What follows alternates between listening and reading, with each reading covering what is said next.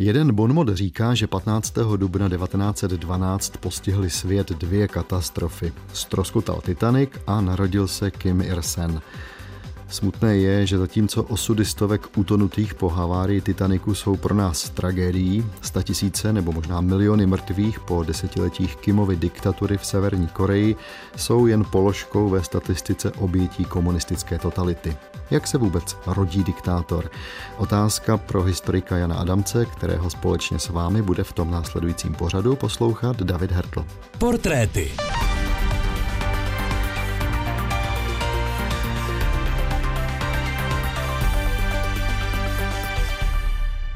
Kim Ir-sen se narodil 15. dubna 1912 ve vesnici Mangyongdae nedaleko Pyongyangu jako Kim Song-ju. Jako nejstarší ze tří synů bývá označován za rolníka, ale jeho skutečné sociální postavení se vzpírá přesnému vymezení. Jeho otec Kim Hyong-jik získal částečné vzdělání v misionářské škole a oženil se s dcerou učitele z místní významné presbyteriánské rodiny. Zdá se, že žádný člen rodiny se nikdy nevěnoval zemědělství. Kimovi rodiče byli křesťané a bezprostředně po japonské anexi v roce 1910 se zapojili do protijaponských aktivit. Strýc z matčiny strany zemřel ve vězení, když si odpikával dlouholetý trest za ozbrojené povstání a Kimův otec aktivně vystupoval proti Japoncům, účastnil se činnosti nacionalistických skupin vedených křesťany a v roce 1917 byl za to uvězněn. Hezký den, milí posluchači. Začali jsme dnešní portréty ukázkou z knížky, jejímž autorem je Adrian Buzo, jmenuje se Politics and Leadership in North Korea a přiblížil nám vlastně první léta Kim Ir-sena, a historik Jan Adamec, kterého vítám ve studiu. Honzo, hezký den. Dobrý den. Tak mě už cestou do studia upozorňoval, že bychom si ještě měli vysvětlit jednu věc, že Kim Ir-sen je vlastně ve světě známý pod trochu jiným jménem. Já začnu toho Kim Ir-sena. My to používáme z ruštiny a vlastně tady se to zažilo vzhledem k tomu, že Československo stálo na straně té Severní Koreje už od jeho vzniku a významně pomáhalo Severní Koreji během té korejské války a v podstatě se tady zažil ten termín Kim Ir-sen, který pochází tedy z toho ruského jazyka, kdežto v angličtině, v anglickém úzu se používá termín Kim Il-sung nebo Kim Il-song a tenhle ten přepis vlastně se už dostává i do českých médií, do českých historických prací, takže někdy může vlastně posluchače nebo čtenáře mást, že se setkává s oběma výrazy, ale je to výraz vlastně generačního střetu těch, kteří používali buď ruské zdroje nebo nyní ty anglické. My jsme v té první ukázce slyšeli něco o jeho rodinném zázemí, poměrně podrobně vysvětleno. Říká se, že první léta Kimova života bývají tak trochu zahalena rouškou tajemství, že se pak najednou zjevuje v roce 45 v Koreji. Tak tedy co dělal do toho roku 1945? Odhledneme-li od těch čistě osobních věcí, tak je důležité zmínit, že Korea, korejský polostrov v té době byl pod japonskou nadvládou. A to určující zkušenosti všech Korejců v té době, ať už byli na levé nebo pravé straně politického spektra, byl kolonialismus, byla vlastně cizí nadvláda od roku 1910. A v tomhle smyslu je potřeba odlišovat Kim Ir-sena od roku 1945 nebo od těch 50. let a Kim Ir-sena těch 20. 30. let, kdy přirozeně jako všichni ostatní národně cítící Korejci vidí tu japonskou nadvládu a nějakým způsobem proti ní buď bojuje, nebo se jí přizpůsobuje, to už záleželo to, jak se kdo politicky vyhranil. To je jedna věc, boj proti té cizí nadvládě. A druhá věc je, při neexistenci té státnosti je to vlastně hledání nějakých těch modernizačních principů, podle kterého vybudovat moderní moderní stát. A to bylo podobné jako mezi tehdejšími čínskými vlastenci, kteří se pak dělili, buď šli s Kuomintangem, anebo pak šli s tou komunistickou stranou Číny. A ty modernizační principy byly jednoduché. Jak vybudovat moderní fungující stát? Bude to kapitalismus, nebo ten návod kapitalistický, volnotržní, nebo marx-leninský. A v tomto smyslu Kimovi zaimponoval spíš ten marx-leninský díky té radikalizaci, díky těm reformám, ať už byly reálné nebo jenom na papíře. Takže on vlastně se dostává do toho levicového okruhu A pak vlastně, když ta rodina přesídlí do Manžuska, tak se stává nebo se dostává do toho okruhu komunistické strany Číny a to je vlastně jeho první základní politická škola. On tam vidí ten Mao Tse-tungův vzestup k moci až vlastně do čela komunistické strany, takže nelze se pak divit, když jeho základním politickým principem je kult osobnosti, totální ovládání té politické strany a implementace těch základních pravd, kterými se vlastně ta komunistická strana má řídit. A to je ta čínská škola. Ale nesmíme zapomínat ani na druhý stupeň vozovká školního vzdělání a to je vlastně období, kdy v letech 41-45 je z největší pravděpodobností v nějakém sovětském výcvikovém táboře. Tam vlastně získává i jakési vojenské a další ideologické školení a čeká na konec války pak ho vlastně zastihneme v momentě, a to je vlastně začátek jeho velké politické kariéry, kdy v podstatě v sovětské uniformě přijíždí do Severní Koreji na konci druhé světové války. A tam už nás zavede ta druhá ukázka. Jejím autorem je Andrej Lankov, jak jste mě upozorňoval před příchodem do studia, patrně největší odborník na Severní Koreu. Je to jeden z největších odborníků na historii Severní Koreje. Knížka The Real Note Korea, která vyšla v roce 2013. Pojďme si poslechnout. Kim Il-sen byl jedním z bývalých partizánů. Úsilí severokorejských propagandistů a síla zpětného pohledu způsobili, že historici mají tendenci zveličovat jeho význam před rokem 1945.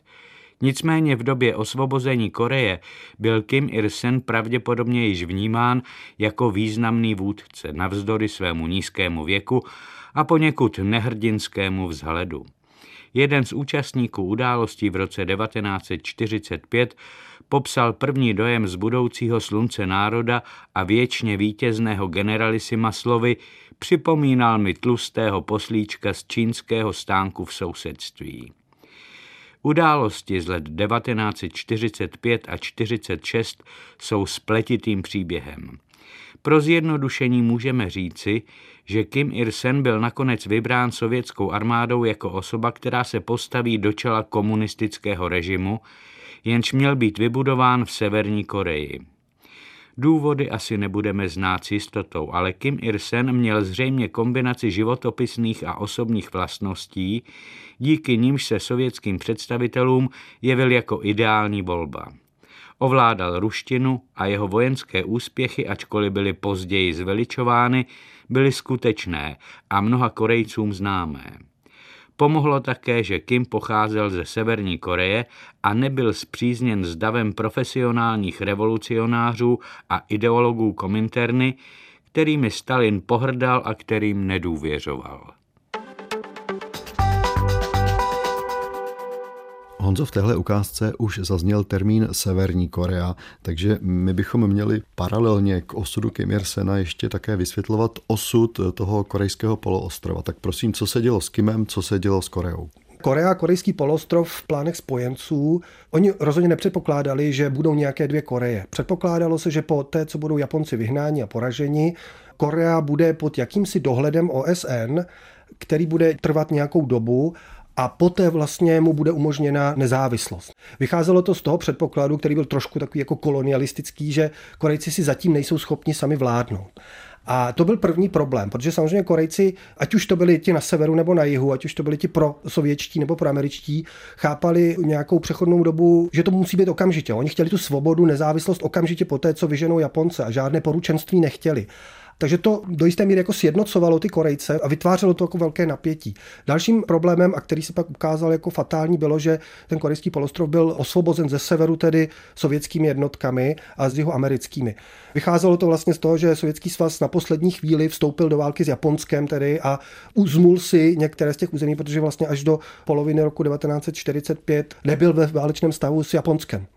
A postupem času, podobně jako tomu bylo v Evropě nebo hlavně v Německu, se ukazovalo, že prostě v téhle válce nebo respektive po téhle válce bude rozhodovat, že politický režim se bude odvíjet od barvy té hvězdy, která je na tom tanku, takže buď rudé nebo bílé. Zase byla stanovena ta demarkační linie že na té 38. rovnoběžce, která byla původně čistě válečná nebo měla sloužit k tomu, aby nedošlo ke kontaktu těm osvobozujícím vojskům, ale v podstatě se stále více rozevíraly ty nůžky mezi těmi politickými reprezentacemi, ať už podporovanými Sovětským svazem nebo Spojenými státy. A protože tam nedocházelo k nějakému koncenzu, tak už v roce 1948 došlo vlastně k vyhlašování těch států a vlastně ty dvě Koreje se staly postupně realitou a to samozřejmě Kimovi nahrálo, protože on se v očích Sovětů vyprofiloval jako ten jediný vůdce nebo jako potenciální vůči Sovětům loajální vůdce a na něj tedy vsadili a on zase vsadil na ně a postupem času vlastně velmi zrychle skonzolidoval tu svoji moc a stal se tedy vůdcem Severní Koreje, respektive té Severokorejské republiky. Situaci v Severní Koreji v poválečných letech nám opět přiblíží ukázka z knížky Andreje Lankova. Pod vedením sovětských poradců prošla Severní Korea v letech 1946 až 1950 řetězcem reform standardních pro rodící se komunistické režimy. Na jaře 1946 vedla radikální pozemková reforma k přerozdělení půdy mezi rolníky a zároveň k útěku většiny bývalých statkářů na jich. Ve stejné době byl znárodněn průmysl, i když drobní nezávislí řemeslníci byli tolerováni do konce 50. let. V politice začala místní inkarnace leninské strany, známá jako Korejská dělnická strana, uplatňovat stále důkladnější kontrolu nad společností. Navzdory křesťanskému původu Kim Ir-sena byli křesťané pronásledováni s velkou krutostí. Jako statkáři i mnozí bývalí podnikatelé uprchli na jich. Počet severokorejců, kteří utekli v letech 1945 až 1951, činil až 1,5 milionu, tedy 15% veškeré severokorejské populace. Exodus mimo jiné znamenal, že potenciální opozice odešla do exilu, čímž se vznikající režim stal homogenějším. Na první pohled se severokorejský stát z konce 40. let 20. století jeví jako téměř dokonalý příklad toho, co bojovníci za studené války označovali za sovětský satelitní režim. Takový pohled je však neúplný. Severní Korea byla sice loutkovým státem, ale to neznamená, že nový režim byl nepopulární a neměl podporu z dola. Posloucháte portréty. Profily malých i velkých osobností 20. století. Premiéra ve čtvrtek po 8. večer na Plusu. Tématem těch dnešních portrétů je Kim Irsen, vypráví nám o něm historik Jan Adamec a od mikrofonu vám dobrý poslech přeje také David Hertl. Tak tady máme existující Korejskou lidově demokratickou republiku, jsme někdy v roce 48-49 a schyluje se k tomu poměrně zásadnímu konfliktu ke korejské válce. Možná důležité, než si o ní budeme vyprávět, bude opět ocitovat si z knížky Kátra Eckarta Dějiny Koreje, která vyšla v Praze v roce 2001, protože on poměrně zajímavě rozebírá to, co se odehrávalo před vypuknutím konfliktu.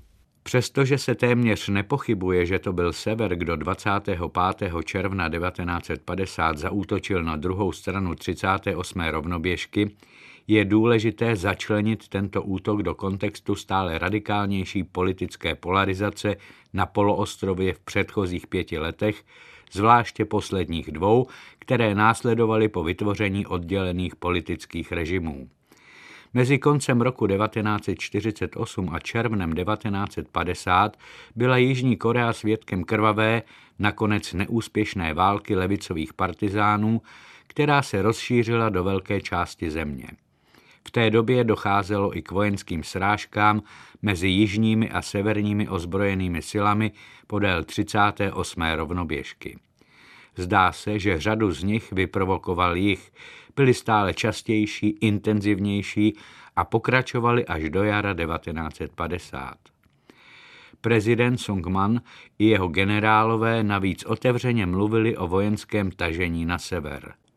Rozhodujícími faktory, které přiměly sever v červnu 1950 k útoku, byly pravděpodobně neúspěch jeho korejského partizánského hnutí, návrat deseti tisíců ostřílených válečných veteránů z čínské občanské války v roce 1949 a obavy severokorejců z možného útoku jihu.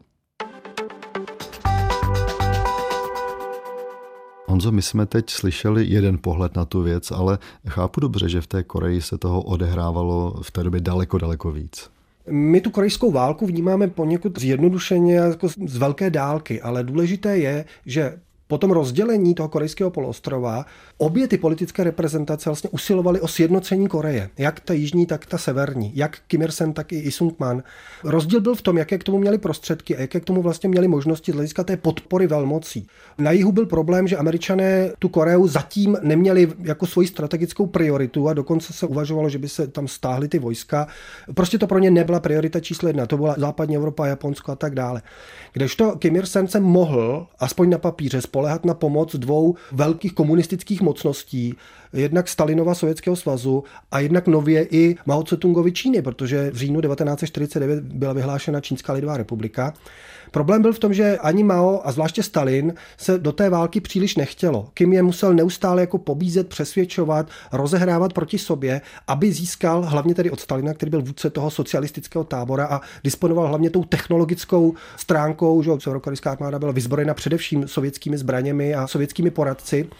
Takže Stalin vlastně nakonec souhlasil až poté, kdy Sovětský svaz za A získal jadernou zbraň, čímž vlastně byla trošku eliminována ta americká výhoda a toho, čeho se Stalin nejvíce bál, možného jaderného konfliktu mezi Sovětským svazem a Spojenými státy, pokud by se do toho Spojené státy zapojily.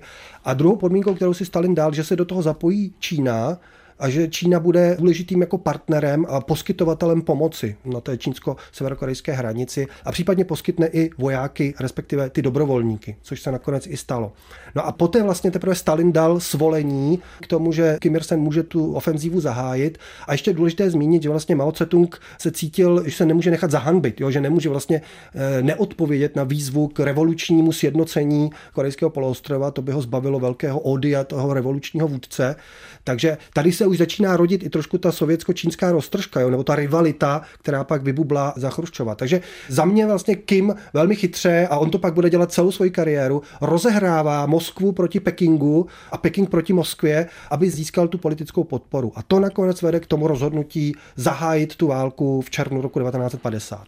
Ten mechanismus války, on byl mnohokrát popsán. V jednu chvíli se Severní Koreji podařilo obsadit téměř 90% území Jižní Koreje, pak je tam angažování vojsk OSN, dojde k mnoha různým bojům, nakonec se tedy fronty ustálí opět zhruba kolem té 38. rovnoběžky. Válka neskončí formálně mírem, ale pouze příměřím, které trvá dodnes. Víte, mě logicky napadá, posílila ta válka Kimovo postavení, to je první, a to druhé, ty země i s ohledem na ten velký počet několika milionů mrtvých, tři, uh-huh. tři a půl milionu mrtvých, ty musely být neuvěřitelně zdevastované. Ano, to je další rozměr té války, který my u té korejské války z té dálky příliš nevnímáme. Jednak ta válka ohromně zdevastovala obě Koreje a hlavně tady tu severní, která trpěla těmi leteckými nálety, protože přeci jenom američané v rámci těch vojsk OSN měli tu technologickou vojenskou převahu. Byť Sověti to dostatečně vyvažovali tím letectvem a Číňané to zase vyvažovali těmi čínskými dobrovolníky v vozovkách, protože Čína oficiálně nebyla v tom konfliktu, tak aby vlastně nedošlo k potenciální válce mezi Amerikou a Čínskou lidovou republikou. To se Mao Tse-tung docela bál vzhledem k těm jaderným zbraním a tak dále. A protože v jeden moment vlastně, kdy ta válečná štěstěna byla na straně vojsk OSN Američanů, tak se vlastně Američané uvažovali, no tak proč by jsme nepřekročili ty severokorejské hranice a nedobili nebo nezautočili na tu komunistickou Čínu, protože ztráta Číny byla obrovskou prohrou Američanů. Takže co se týče té otázky, zda to upevnilo to postavení, určitě upevnilo v tom, že on mohl mnohem snáze prosadit ten diktátorský model uvnitř té své vlastní domény, té Severní Koreje, ale minimálně do poloviny 50. let tam proti němu se formovala několik jako opozičních skupin uvnitř té komunistické strany a to souviselo s tím, že vlastně to byly frakce, které byly napojeny buď na Moskvu nebo na Peking a vytvářely vlastně nějakou vnitrostranickou a to byla vlastně jediná vnitrostranická opozice pak na dlouhé desítky desítky let. Severní Korea zažila obrovský exodus lidí, což tady o tom hovořil ten historik Lankov, že to přispělo k výrazné nivelizaci té společnosti. Spousta těch odborníků nebo těch elit emigrovala nebo pokusila se emigrovat na jich. Takže i v tomto smyslu Kim Il-sen měl k dispozici nějaký národ, který mohl od začátku formovat a modelovat. To byl národ, který vlastně neměl žádnou paměť historickou. Tam nebyly žádná období před rokem 45, před rokem 41. Takže z tohohle pohledu vlastně Kim Il-sen tady začíná budovat nejenom svůj kult osobnosti, nejenom komunistickou stranu, nejenom nějakou elitu, ale i v podstatě národ jako takový. A odhledneme-li od těch obrovských materiálních ztrát, tak ta válka mu v podstatě jako prospěla. Prostě upevnila jeho moc nebo respektive neoslabila. My jsme na začátku pořadu slíbili, že naším tématem je, jak se rodí diktátor, protože nejsme schopni postihnout celé to období dějin Koreje a tedy života Kim Il-sena. Tak ještě poslední téma na malou chvíli, které vy sám jste navrhl, že bychom měli zmínit. Byla vůbec nějaká šance zbavit se Kima ano, byla. Ocitujeme z vašeho textu, který jste napsal pro Lidové noviny v roce 2017. Ten text nás vrací do roku 1956, kdy Kim Il-sen pobýval delší dobu v Sovětském svazu a v Evropě, mimo jiné také v Bratislavě. Tak pojďme si nejprve poslechnout hlas Kim Il-sena, když 24. června dorazil do Bratislavy a potom už ukázka z vašeho článku, co se v té době dělo v Koreji. 슬로바키아 공산당 중앙위원회 제1비서동지, 슬로바키아 정권위원단 단장동지, 존경하는 친애하는 동지들과 벗들, Kim 1. června 1956 odletěl na dlouhou roadshow po Sovětském svazu a východní Evropě, aby získal hospodářskou pomoc pro churavějící ekonomiku. To byl moment, na který nespokojenci čekali. Jinak znepřátelení představitelé sovětské a čínské frakce, předseda státní plánovací komise Pak Chang-ok a ministr vnitra Choi Chang-ik začali jednat. V polovině června další z konspirátorů, velvyslanec v Moskvě Ji Sang-cho, před sovětskými činiteli Kima kritizoval za kult osobnosti a snažil se Moskvu do převratu zaangažovat. V červenci pak Chang-ok a Choi Chang-ik kontaktovali sovětskou ambasádu v Pyongyangu a oznámili, že na příštím stranickém plénu budou Kima kritizovat. Jenže si nevybrali nejvhodnější dobu. Moskva musela být vzhledem k situaci v Maďarsku, kde se otřásala pozice prvního tajemníka Rákošiho, i v Polsku, kde vypukly dělnické nepokoje v Poznani opatrná a zvažovat, zda se pustí do další riskantní mocenské výměny. Stabilita dostala přednost. To Kimovým oponentům podrazilo nohy. Takže logická otázka na závěr. Mstil se potom nějak Kim těmhle svým odpůrcům? No on nejdřív si musel zajistit nebo ukrýt si záda především proti útokům z Moskvy, což se mu podařilo. A vlastně vytvořil si takovou tu pro sebe ideální situaci, kdy proti sobě zase rozehrával Peking a Moskvu, čímž si zajistil zahraniční neútočení a tomu vlastně vytvořil podmínky pro to, aby se těch oponentů zbavil nejrůznějšími prostředky, že od poprav až po vyloučení z ústředního výboru, konzolidoval svoji moc a vlastně pokračoval už nikým v úzovkách nerušen v budování toho kultu osobnosti a v té specifické severokorejské cestě, která se měla spolehat na vlastní síly a využívala to napětí k získávání pomoci jak z Moskvy, tak i z Číny. Možná ještě pak je důležité dodat, že v 60. letech Kim Il-sen trošku se ještě vrátil k tomu snu o sjednocení Koreje, když viděl tu úspěšnou kampaň Ho Chi a vlastně Větnamců, severovětnamců a proti Spojeným státům, takže se snažil vlastně vyvolat zase nějaké to partizánské hnutí na jihu a vlastně teroristickými akcemi nebo různým rozehráváním dalších sil i agresivnější politikou třeba vůči Spojeným státům, ale to nakonec pak jako utichlo a Kim Il-sen nerušeně pokračoval budování toho stalinistického severokorejského režimu, který pak velmi inspiroval i některé ty evropské stalinisty, jako třeba Nikolaje Čaušeska. Umírá 8. července 1994, bylo mu 82 let, ale to je opravdu už téma na jiný pořad. 70. a 80. léta v Severní Koreji, to bychom si měli probrat někdy jindy. Jak vypadá takový kult osobnosti v praxi, o tom svědčí ta následující kratičká ukázka. Ženský sbor korejského státního souboru písní a tanců a písnička Ať dlouho žije vůdce Kim Ir-sen.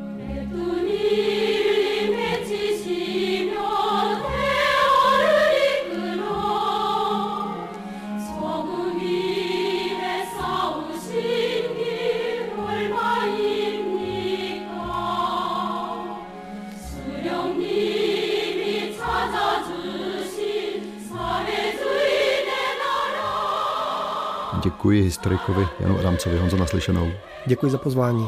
Ukázky přečetl David Schneider, technicky spolupracovala Lenka Čurdová, no a naslyšenou u pořadu Portréty zase za týden se těší David Hertl.